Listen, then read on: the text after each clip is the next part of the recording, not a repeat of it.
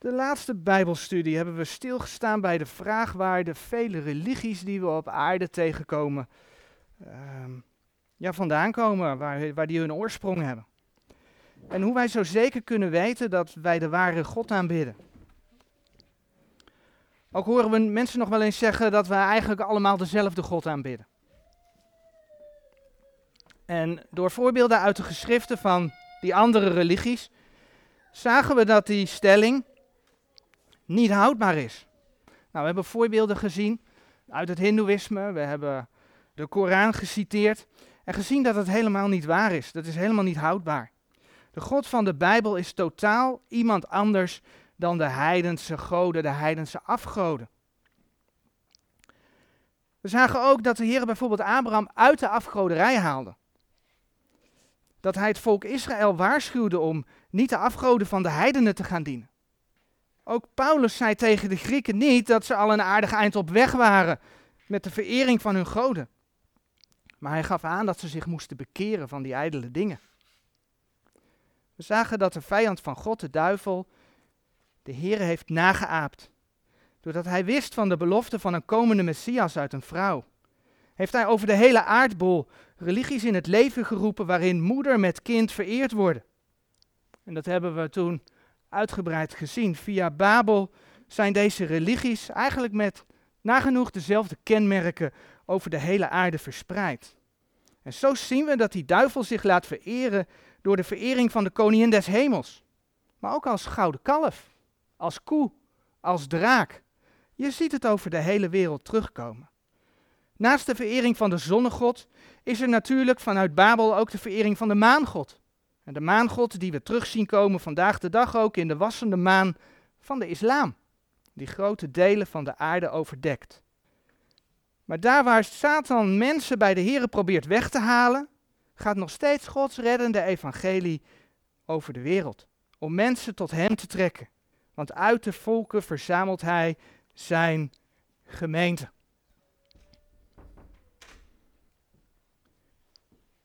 Waar we in deze context nog niet over gehad hebben, is hetgeen we in Genesis 6, vers 1 tot en met 4 vinden.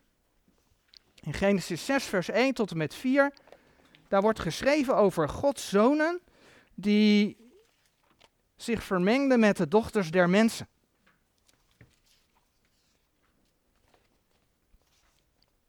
Waardoor er een reuzengeslacht ontstond.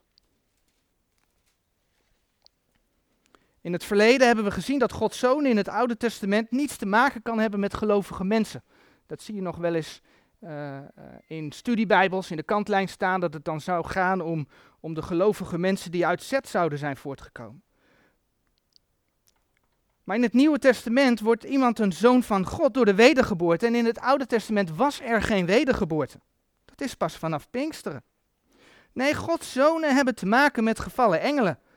En voorbeelden daarvan zijn te vinden in, in Job 1, vers 6 en Job 2, vers 1. En dit zijn de engelen waarvan Judas 6 zegt. En de engelen die hun beginsel niet bewaard hebben, maar hun eigen woonsteden verlaten hebben. zij hebben hun eigen lichaam afgelegd en een ander lichaam aangenomen. Heeft hij tot het oordeel van de grote dag met eeuwige banden onder de duisternis bewaard. Deze engelen, die hebben een menselijk lichaam aangenomen en zegt Genesis 6, zich vermengd met mensen. En daar kwam een reuzengeslacht uit. In Genesis 6, vers 4 wordt gesproken over reuzen, de geweldigen die van ouds geweest zijn, mannen van naam. Genesis 6, vers 4. En hier zien we opeens de basis van de, bijvoorbeeld de Griekse mythologie. We vinden dat gewoon terug in de Bijbel.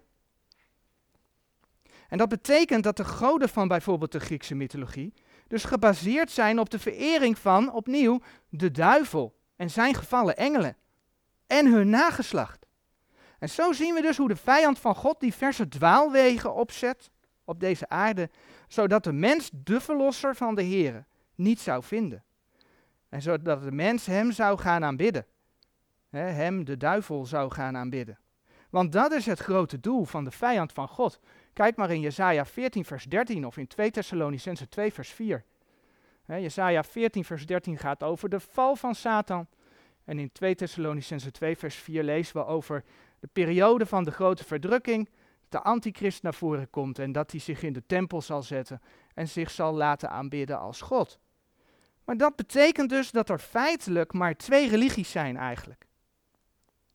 Je hebt de religie van God en de religie van de duivel. En dat vinden we heel mooi geïllustreerd in de geschiedenis van Kain en Abel.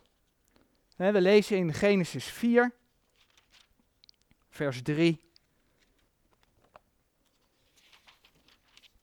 Genesis 4, vers 3. En het geschiedde ten einde van enige dagen dat Kain van de vruchten des lands de Heere offer bracht. En Abel bracht ook van de eerstgeborenen van zijn schapen en van hun vet. En de Heere zag Abel en zijn offer aan, maar Kain en zijn offer zag hij niet aan. Toen ontstak Kain zeer en zijn aangezicht verviel.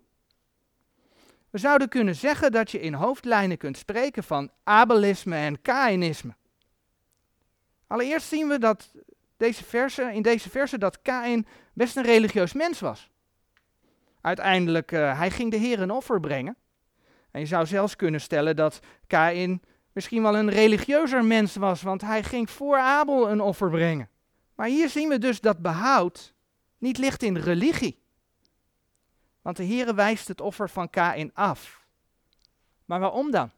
In Judas 11 staat geschreven: Wee hun, want zij zijn de weg van Kain ingegaan. En door de verleiding van het loon van Balaam zijn zij heen gestort en zijn door de tegenspreking van Korach vergaan.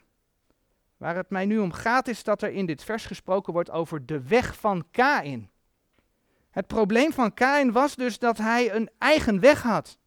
Hij geloofde wel in God. Hij wilde zelfs offeren, maar wel op zijn eigen manier. Kain bracht het werk van zijn handen en wilde zichzelf op die manier voor God stellen, denkende dat God hem aan zou nemen. En dat blijkt niet de weg te zijn, want zijn offer werd niet aangenomen. En Abels offer, Abels offer werd wel aangenomen. Abel bracht een lam van de kudde. Er vloeide bloed. En hierin zien we wat er in Hebreeën 9, vers 22 staat. Zonder bloedstorting geschiet geen vergeving. Maar konden Kain en Abel, konden die weten wat het juiste offer was? Ja. Kain had kunnen weten wat de Heer verlangde. Hij zag in de eerste plaats dat Abels offer wel aangenomen werd. En in plaats van dat Kain zich bekeert, werd Kain boos. En het is niet zo dat de Heer hem direct straft voor het brengen van een bloedloos offer. De Heer die vraagt Kain zelfs in Genesis 4, vers 6 en 7, Kain, waarom ben je boos? Maar buiten dat, Kain kon van tevoren al weten dat God een ander offer vroeg. Want toen Adam en Eva uit het paradijs verdreven werden, na de zondeval, gebeurde er iets opmerkelijks en dat lezen we in Genesis 3, vers 21. Genesis 3, vers 21, daar staat geschreven: En de Heere God maakte voor Adam en zijn vrouw rokken van vellen en trok ze hun aan. Na de zondeval ontdekten Adam en Eva dat ze naakt waren, in Genesis 3, vers 7. En om hun naaktheid te bedekken, maakten, maakten zij zich schorten van vijgenboombladeren. Genesis 3, vers 7 en 10. En ze verborgen zich voor God. En ondanks dat Adam en Eva zich al reeds bedekt hadden, gaf God hen nieuwe kleren. En die kleren die waren gemaakt van dierenvellen. Het eerste bloed dat op aarde vloeide, was dat van een dier. Om het effect van de zondeval, wat zichtbaar werd in de naaktheid van de mens, te bedekken. En gezien het feit dat de Heer Jezus als lam Gods op aarde kwam om voor de zonde van de mensen te sterven. Johannes 1, vers 29. Gezien het feit dat de Heer in het Oude Testament bij de instelling van het Pascha al om een volkomen lam vroeg. Exodus 12, vers 5.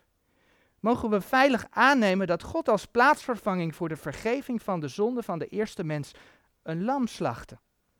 En de naaktheid van de mensen bedekte met de vellen van dat geslachte lam. Abel bracht dat offer. Dat offer dat plaatsvervangend voor hem zijn bloed vergoot.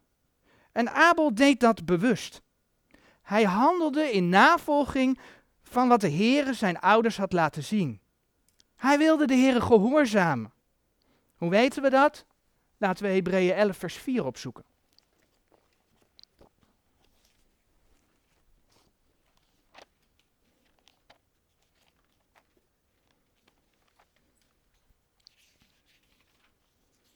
Hebreeën 11, vers 4. En daar staat dan geschreven: Door het geloof heeft Abel een meerdere offer aan de goden geofferd dan Kain, waardoor hij getuigenis bekomen heeft. Dat hij rechtvaardig was, alsof God over zijn gave getuigenis gaf. En door het geloof spreekt hij nog, nadat hij gestorven is. En dat was Abels redding. Net zo goed als in de toekomst, hè, toen nog toekomst voor hen, de Heer Jezus naar de aarde zou komen om eens en voor altijd zijn bloed te vergieten. Ter vergeving van onze zonden. En daarom zei de Heer Jezus ook in Johannes 14, vers 6. Jezus zeide tot hem, ik ben de weg en de waarheid en het leven. Niemand komt tot de Vader dan door mij. Zo lezen we in Johannes 10, vers 9 dat de Heer Jezus zegt, ik ben de deur. Hij is de ware verlosser, omdat hij de weg naar de Vader geopend heeft. Door hem is het voorhangsel van de tempel in tweeën gescheurd. Achter dat voorhangsel stond de ark, als het ware de, de, de zetel van God. Het voorhangsel ging in tweeën. De toegang tot God was vrij. Maar in Efeze 2, vers 14 staat ook dat de middelmuur des afscheidsels gebroken is. Wat was de middelmuur des afscheidsels? Dat was een muur in de tempel waar de heidenen niet voorbij mochten. Nou, die muur is ook afgebroken. Dus in Jezus Christus mogen Jood en Heiden tot God de Vader komen. En dat is om het zomaar even te zeggen, het abelisme, het vertrouwen in het plaatsvervangende offer. De weg van Kain is de weg van het verwerpen van het bloedige offer, om vergeving te vragen voor je eigen zonde. En dus het verwerpen van Jezus Christus als lam van God. De weg van Kain is de weg van het volgen van de gedachten van de mens voor het volgen van Gods woord. De weg van de meerdere wegen tot God. Een eigen weg. De weg van een bloedloos offer. Het is een heilloze weg. Kain had geloof en werken. En God, Genesis 4, vers 11, vervloekte hem. En die vervloeking komt weliswaar na de moord. Maar reeds voor de moord werd duidelijk dat God Kain had afgewezen. Kijk maar in Genesis 4, vers 5. En op grond van het feit dat Kain zijn eigen weg ging, en vertrouwde op zijn eigen geploeter, en elke religie op deze aardbodem werkt in principe op dezelfde manier. Volgens hen is Jezus Christus niet de weg. En het motto is vaak: werk jezelf omhoog om bij God te komen en hoop vervolgens het beste. Of je behouden bent kan men je in de verschillende religies meestal niet vertellen. De islam leert werken om in het paradijs te komen. En we gaan daar straks nog even bij een vers uit de Koran stilstaan. Surah 9, vers 111 is daar een voorbeeld van. Het boeddhisme leert dat je het achtvoudige pad moet volgen om verlichting te bereiken. En dat is dan met name voor het hier en nu, want uiteindelijk zul je ophouden te bestaan en ga je op in het niets, zegt men bij het boeddhisme. Maar het geldt ook voor dwaalstromingen, die beweren christelijk te zijn. Het Rooms-Katholicisme is gebaseerd op goede werken. En hoeveel protestanten weten zeker dat ze behouden zijn? Ook onder hen hoor je heel vaak zeggen van, ach ik heb goed geleefd, het zal wel goed komen als ik naar God ga. En Gods woord zegt, Romeinen 3, vers 12, er is niemand, niemand, die goed doet. Niemand. Wat mensen moeten doen, is zoals Abel vertrouwen op het bloed dat plaatsvervangend voor de mens vergoten is. En Abel moest meerdere malen offeren. Zoals ook later onder de wet. Maar ons offer, Hebreeën 10 vers 10, is eenmaal gebracht. Eens en voor altijd. En dan zoeken we Hebreeën 9, vers 28 nog op. Die zegt dat ook. Hebreeën 9, vers 28.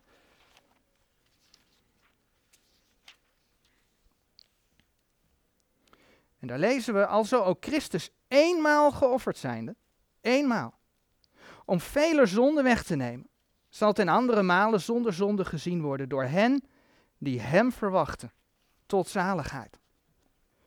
En wanneer wij ons vertrouwen daarop stellen, dan erkennen we daarmee dat we van nature zondaren zijn en Gods redding nodig hebben. En dan zijn we behouden. Dat is zekerheid die Gods woord geeft.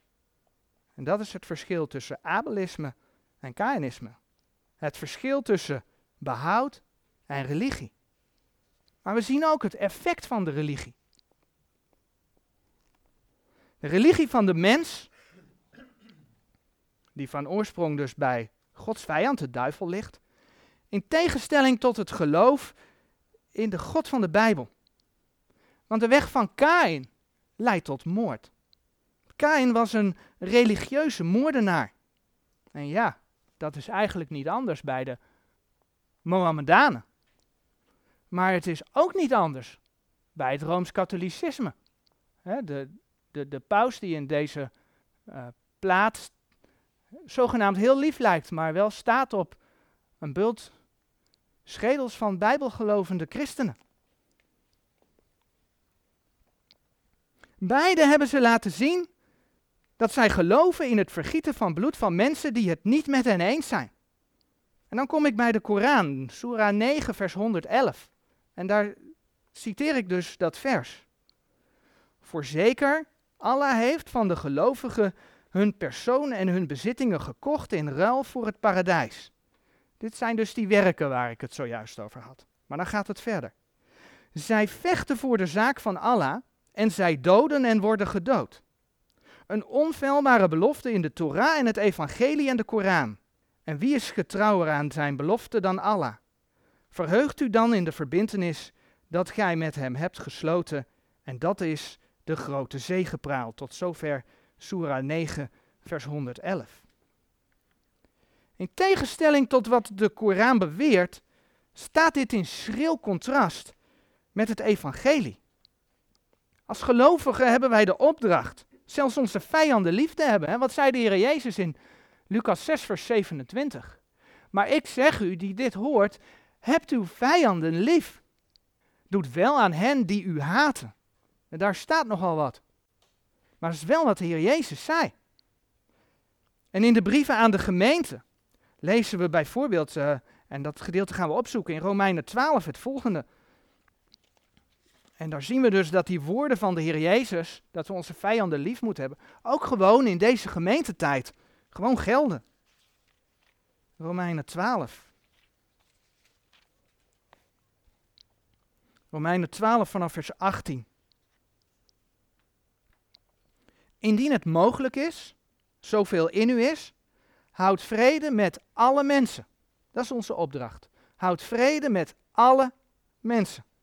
Wreekt u zelf niet, beminde, maar geef de toren plaats, want er is geschreven, mij komt de wraak toe. Ik zal het vergelden, zegt de Heer. Indien dan uw vijand hongert, zo spijzigt hem. Indien hem dorst, zo geeft hem te drinken. Want dat doende, zult gij kolenvuurs op zijn hoofd hopen.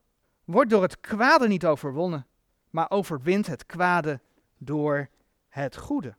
Dat is de opdracht die wij als gelovigen hebben. Dus het gij zult niet doodslaan uit de tien geboden. Uit de Torah, Exodus 20, vers 13, staat dus ook vandaag de dag nog steeds als een huis.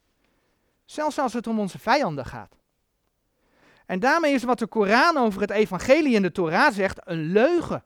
En dat is op zichzelf geen wonder. Want de Mohammedaan dient op basis van zijn religie de maangod en daarmee de vader der leugen. Johannes 8, vers 44. Dat is wat we de laatste Bijbelstudie zagen. Maar feit is dus dat de Koran zijn gelovigen oproept om te doden en te worden gedood. Dat hebben we in Surah 9, vers 111 gelezen. Dan zijn er natuurlijk altijd mensen die zeggen, maar in de Bijbel staan toch hele gewelddadige stukken. En ja, het klopt, in de Bijbel komt geweld voor. Vaak is dat een gevolg van eigenmachtig optreden van mensen die op dat moment niet op de Heere God vertrouwen. Hè. Denk aan Mozes die die Egyptenaar doodde in, in Exodus 2 vers 12. Maar er zijn natuurlijk ook de gedeeltes waarin de Heer beschrijft hoe hij Israël de opdracht geeft om het land Canaan in te nemen. En ja, die teksten spreken voor zich. En laten we een voorbeeld opzoeken in Deuteronomium 20, vers 16 en 17.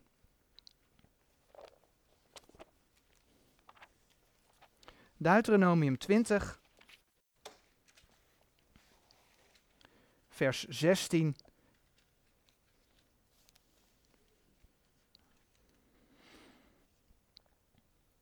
Maar van de steden van deze volken, die u de Heere uw God ten erve geeft, zult gij niets laten leven dat adem heeft.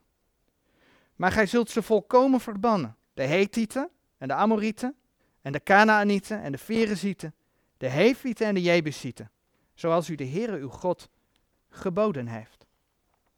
En zo zijn er nog wel meer plaatsen aan te wijzen, waarin de Heere dit zegt over het innemen van het beloofde land. Is dat nu de God van liefde? Hè? 1 Johannes 4, vers 8 zegt dat God liefde is. Waarom zou God dit op deze manier geboden hebben? Nou, allereerst was de zonde van de volken in Canaan zeer groot. Um, wanneer we Leviticus 18, vers 21 opzoeken, dan gaan we daar een gedeelte van lezen.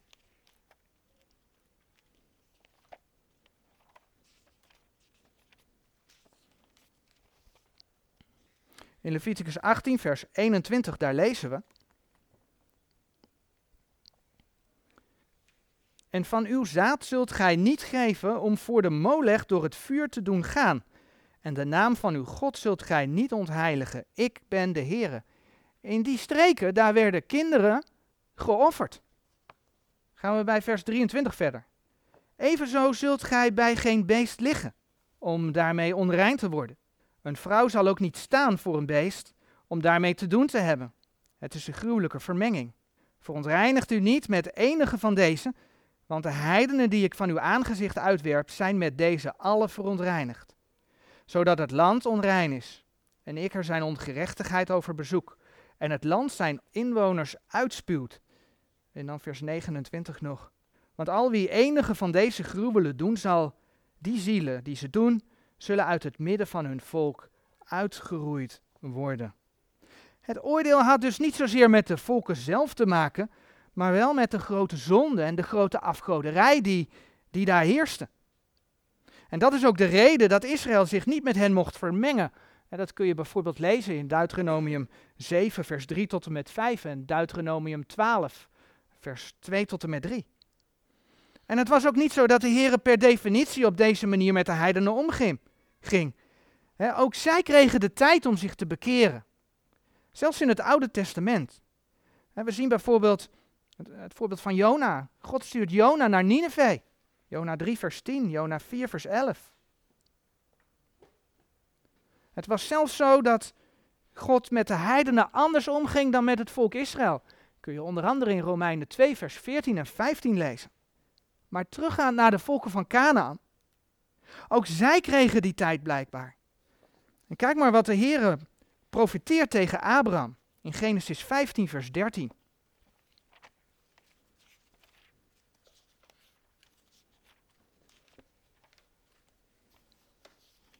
Genesis 15, vanaf vers 13. Daar zegt God tegen Abraham: Toen zeide hij tot Abraham: Weet voorzeker dat uw zaad vreemd zal zijn in een land dat het hunne niet is.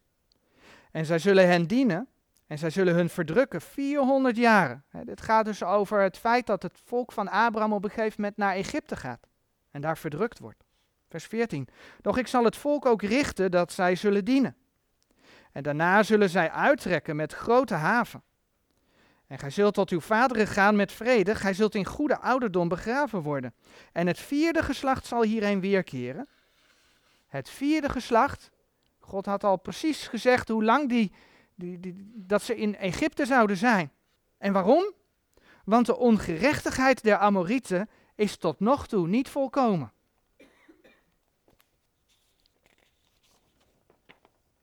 De Amorieten hadden blijkbaar nog 430 jaar Exodus 12, vers 40. Voordat de Heere het volk Israël zou terugsturen om de volken van Canaan te verbannen. En ja, ook zij konden zich bekeren. Dat blijkt wel uit de geschiedenis van Rahab. Gaan we weer terug naar Hebreeën. Hebreeën 11, vers 31. Het staat ook hier op de, op de, op de dia. Daar staat door het geloof is Rahab de hoer niet omgekomen met de ongehoorzamen, toen zij de verspieders met vrede had ontvangen. Dus Rahab had zich bekeerd, terwijl de anderen ongehoorzaam waren. Dat lees je hier. Niet omgekomen met de ongehoorzamen. En hoe bekeerde Rahab zich dan? Doordat zij de geschiedenis van Israël hoorde en wist wie de echte God was. In Jozua 2 vers 9 tot en met 11 kunnen we dat lezen. Jozua 2 vers 9. Jozua 2 vers 9. En zij sprak tot die mannen. Dat zijn dus die verspieders hè, die, die in Jericho zijn. Zij sprak tot die mannen, ik weet dat de Heere u dit land gegeven heeft en dat uw verschrikking op ons gevallen is en dat al de inwoners van dit land voor uw aangezicht gesmolten zijn. Want wij hebben gehoord dat de Heere de wateren van de Schelfzee uitgedroogd heeft voor uw aangezicht, toen gij uit Egypte gingt. En wat gij aan de twee koningen de Amorieten Sion en Och gedaan hebt, die op gene zijde van de Jordaan waren, die gij verbannen hebt. Toen wij het hoorden, zo versmolt ons hart. En er bestaat geen moed meer in iemand vanwege uw tegenwoordigheid. Want de Heere uw God is een God boven in de hemel en beneden op de aarde. En alleen Rahab en haar huis bekeerden zich.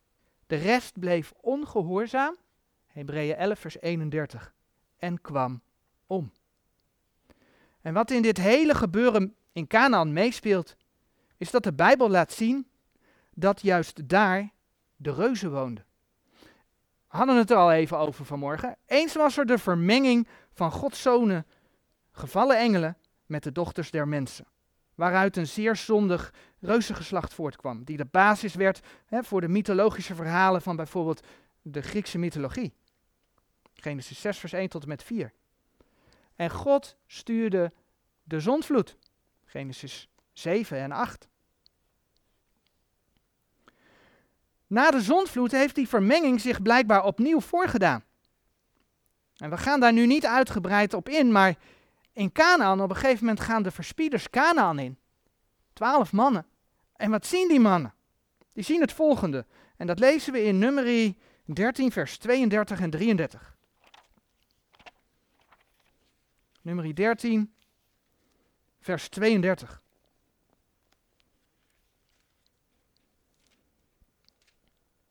Alzo brachten zij een kwaad gerucht voort van het land dat zij verspied hadden aan de kinderen Israël, zeggende, dat land waar wij doorgegaan zijn om het te verspieden, is een land dat zijn inwoners verteert. En al het volk dat wij in het midden ervan gezien hebben, zijn mannen van grote lengte. Wij hebben ook daar de reuzen gezien, de kinderen van Enak, van de reuzen. En wij waren als sprinkhanen in onze ogen, en alzo waren wij ook in hun ogen. De koning van Och, van Basan, was bijvoorbeeld een reus. Kun je lezen in Deuteronomium 3, vers 11. Uiteindelijk heeft David nog een aantal reuzen verslagen. Goliath is de bekendste. Maar als je in 2 Samuel 21, vers 15 tot en met 22 kijkt, dan lees je dat David nog een aantal reuzen verslagen heeft. Zo heeft God ook andere volken gebruikt om reuzen uit Canaan weg te halen. Bijvoorbeeld Deuteronomium 2, vers 19 tot 22. Maar Israël was een instrument in de handen van de Here om een einde te maken aan de vermenging van het menselijke geslacht met gevallen engelen. En daarmee een einde aan de grote onreinheid, de grote zondigheid en de afgoderij die er in Canaan was. Maar dan komt hij, dat was een speciale opdracht voor Israël. Israël dat in principe het gebod kende, gij zult niet doodslaan. Dit is geschiedenis en ook nog eens een specifieke opdracht aan een specifiek volk in de geschiedenis.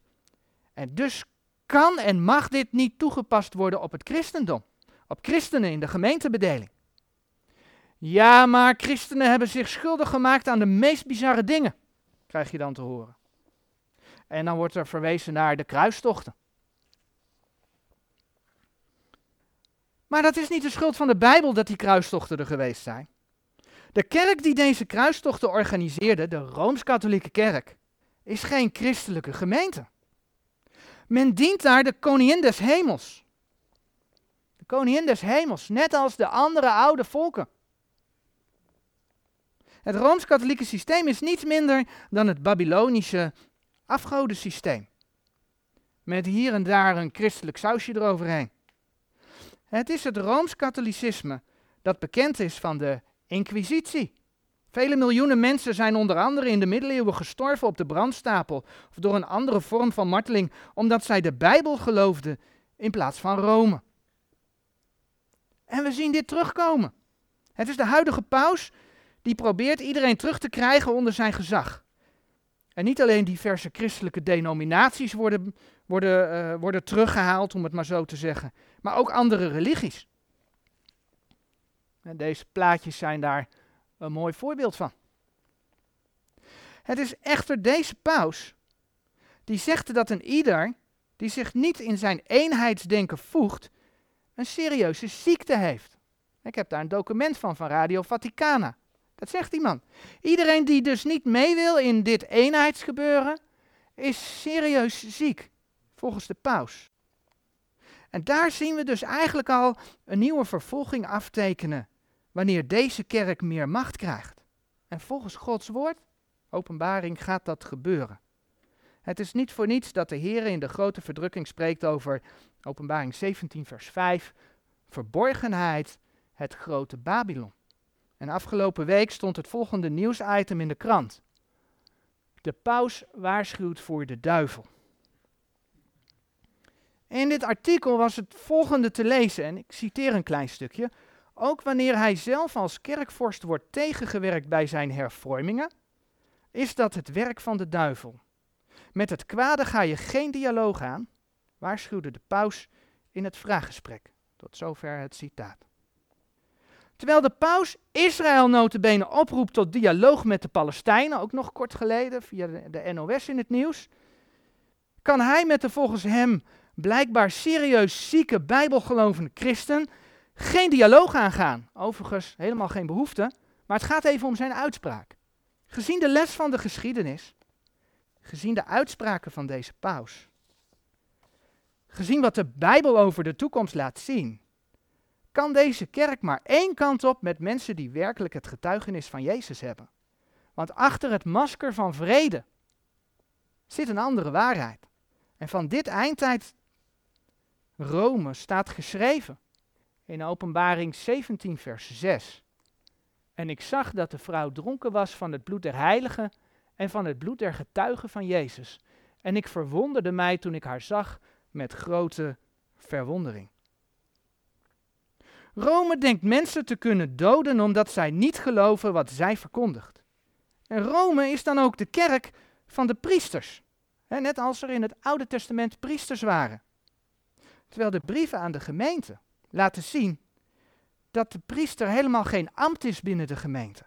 Sterker nog, iedere wederom geborene is een uh, priester. Als we openbaring 5 vers 10 opzoeken. Openbaring 5 vers 10, dat gaat over degene die de Heer Jezus uit de volken gekocht heeft door zijn bloed. Dus mensen die deel zijn van zijn gemeente. En dan staat er in Openbaring 5 vers 10 het volgende. En gij hebt ons voor onze God gemaakt tot koningen en priesters. En wij zullen als koningen heersen op de aarde. Zo spreekt 1 Petrus 2 vers 5 over gelovigen als een heilig priesterdom. Rome denkt echter Israël te hebben vervangen en daarmee hebben zij ook haar opdrachten en beloften tot zich genomen. En het is deze kerk die overgaat tot het doden van mensen die het niet met hen eens zijn. Zelfs op basis van het Oude Testament overigens onterecht, hè? omdat het niet om de volken van Canaan gaat. Maar ja, als je Israël vergeestelijkt, dan vergeestelijk je natuurlijk ook de rest van het Oude Testament. En doordat zij onder leiding van de God van deze wereld staan, 2 Korinthe 4, vers 4, de vijand van God, deden zij en doen zij en zullen ze doen waar ze goed in zijn. Waar de mensenmoorder van den beginnen, Johannes 8, vers 44, goed in is. Geen wonder dat Rome en Mekka het zo goed met elkaar kunnen vinden. Maar dit alles kan slechts gebeuren totdat de Heere zelf een halt toeroept. En die tijd gaat zeker komen. We zien in ieder geval dat koninkrijkbouwers in feite moordenaars zijn. Zij hebben er alles voor over om hun koninkrijk teweeg te brengen. Laten we Johannes 10, vers 1 erbij pakken. Waarin de Heer Jezus dat ook gewoon zegt. Is een gedeelte wat gaat over de, onder andere over de goede herder. Johannes 10, vers 1. Johannes 10, vers 1 lezen we: Voorwaar, voorwaar zeg ik u, die niet ingaat door de deur, in de stal der schapen, maar van elders inklimt, die is een dief en moordenaar. Dus als je niet via Jezus Christus gaat, zegt Gods woord, die is een dief en een moordenaar. Vers 7. Jezus dan zeide weer tot hen, voorwaar, voorwaar zeg ik u, ik ben de deur der schapen. Vers 8. Alleen zoveel als er voor mij zijn voor mij zijn gekomen, zijn dieven en moordenaars, maar de schapen hebben hen niet gehoord.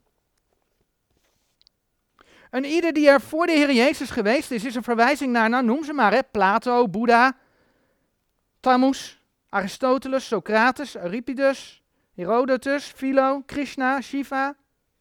Maar dat geldt ook voor de zogenaamde verlossers of profeten die na de Heer Jezus zijn gekomen. De Heer Jezus sprak Johannes 10, vers 8 toen hij aanwezig was op aarde. Maar vers 1 van Johannes 10 is tegenwoordige tijd. Dat is een algemene uitspraak van de Heer Jezus. Dat geldt nog steeds. Pak Johannes 5, vers 43 er maar bij. Mij nemen jullie niet aan, even in eigen woorden, maar die na mij komt, zullen jullie wel aannemen. De Bijbel zegt dat zij dieven en moordenaars zijn. En laten we eerlijk zijn, we zien de bewijzen. We zien de bewijzen in de vruchten van Mohammed en de pausen. En dat komt omdat zij een weg tot God, tot een God, of het goddelijke leren zonder Jezus Christus. En dat kan dus niet, zegt Gods woord. En het resultaat van die mensen die hun eigen koninkrijk willen bouwen, is dat zij andere mensen doden. En dat terwijl de Heer Jezus zegt, Johannes 10, vers 10, de dief komt niet dan opdat hij stelen en slachten en verderven. Dat gaat nog over die dieven die niet via de deur komen. Maar dan zegt hij: Ik ben gekomen opdat zij het leven hebben en overvloed hebben. De Heer Jezus wil het leven geven en niet de dood. Daartoe geeft hij ook vrede in de harten van mensen. Vanmorgen hebben we uit Lucas 2 gelezen, de geschiedenis van de herders. En wat wordt er dan door de engelen gezegd? Ere zij God in de hoogste hemelen en vrede op aarde. In de mensen een welbehagen. Het mooie is dan ook dat de Bijbel laat zien dat wij het komende koninkrijk van de Heer Jezus, want het koninkrijk van de Heer Jezus gaat komen, kunnen wij niet zelf laten ontstaan. De Heer zal zelf komen op zijn tijd. In de profetie van Daniel waar het over de koninkrijken van deze wereld gaat, lezen we in Daniel 2, vers 45. Daarom hebt gij gezien dat uit de berg een steen zonder handen afgehouden is geworden, die het ijzer, koper, leem, zilver en goud vermaalde. Al die delen van dat beeld, uh, ijzer, koper, leem, zilver en goud, stelden koninkrijken in de wereld voor. En dan zegt de Heer, er komt een steen zonder handen afgehouden en die vermaalde dat allemaal. De grote God heeft de koning bekendgemaakt wat hierna geschieden zal. De droom nu is gewis en zijn uitlegging is zeker. Het koninkrijk van de God des hemels, kijk maar in Daniel 2 vers 44, zal dus ontstaan door een steen dat zonder handen afgehouden is. Er komt geen mensenhand aan te pas. Daarom hoeven ware christenen, hè, wederomgeborenen, geen koninkrijk te bouwen. Daarom hoeven wederom geboren christenen geen mensen te dwingen. Zij mogen mensen wijzen op het feit dat de heilige God, onbenaderbaar door zondige mensen, zelf naar de aarde is gekomen in zijn zoon Jezus Christus. Hij heeft zelf de weg tot zichzelf vrijgemaakt om mensen het leven te geven. In Johannes 8, vers 23, daar zegt de Heer Jezus het volgende. En hij zeide tot hen, gij zijt van beneden, ik ben van boven. Gij zijt uit deze wereld, ik ben niet uit deze wereld. Ik heb u dan gezegd dat gij in uw zonde zult sterven, want indien gij niet gelooft dat ik die ben, gij zult in uw zonde sterven. En dat maakt de Heer Jezus uniek. Al die aardse religies hebben gemeen dat zij de weg van Kain vormen. Een eigen manier om proberen God te bereiken. Maar die eigen manier is gebaseerd op wat wij denken, op ons zondige denken. En leidt ertoe dat mensen in hun zonde blijven. En daarom kan alleen de Heer Jezus redding geven. Hij is de ware verlosser. En wij? Wij mogen die boodschap doorgeven. Voor een ieder die horen wil. En dat is exact wat de herders deden toen de Heer Jezus geboren was. In Lucas 2, vers 17 en 18 hebben we vanmorgen al gelezen. En toen zij het gezien hadden, het kind, maakten zij alom bekend het woord dat hun van dit kindeke gezegd was. En alle die het hoorden verwonderden zich over hetgeen hun gezegd werd door de herders. Zij maakten alom bekend het woord dat hun van dit kindeke gezegd was. En dat is de opdracht die ook wij hebben. Zoals we bijvoorbeeld kunnen lezen in Romeinen 10. Romeinen 10, vers 14.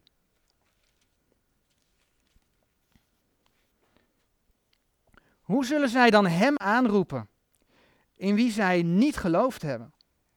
En hoe zullen zij in Hem geloven, van wie zij niet gehoord hebben? En hoe zullen zij horen zonder die hun predikt? En hoe zullen zij prediken indien zij niet gezonden worden? Gelijk geschreven is, hoe lieflijk zijn de voeten van hen die vrede verkondigen, van hen die het goede verkondigen. De vijand van God heeft een hoop dwaalsporen uitgezet. Er is een bekend gezegde, alle wegen leiden naar Rome. Ik zou daaraan toe willen voegen, alle menselijke wegen leiden naar Rome. Alle menselijke wegen, samengevat als de weg van Kain, leiden naar Rome. Want de weg, de Heer Jezus Christus, er is er maar één. De weg, de Heer Jezus Christus, leidt naar God de Vader in de hemel. En wat mogen wij dankbaar zijn? Dat wij in deze duistere wereld die weg gevonden hebben. En net als de herders mogen wij hem daarvoor prijzen en groot maken. Zoals geschreven staat, zoals we vanmorgen gelezen hebben in Lucas 2, vers 20. En de herders keerden weer, verheerlijkende en prijzende God over alles wat zij gehoord en gezien hadden, gelijk tot hen gesproken was tot zover.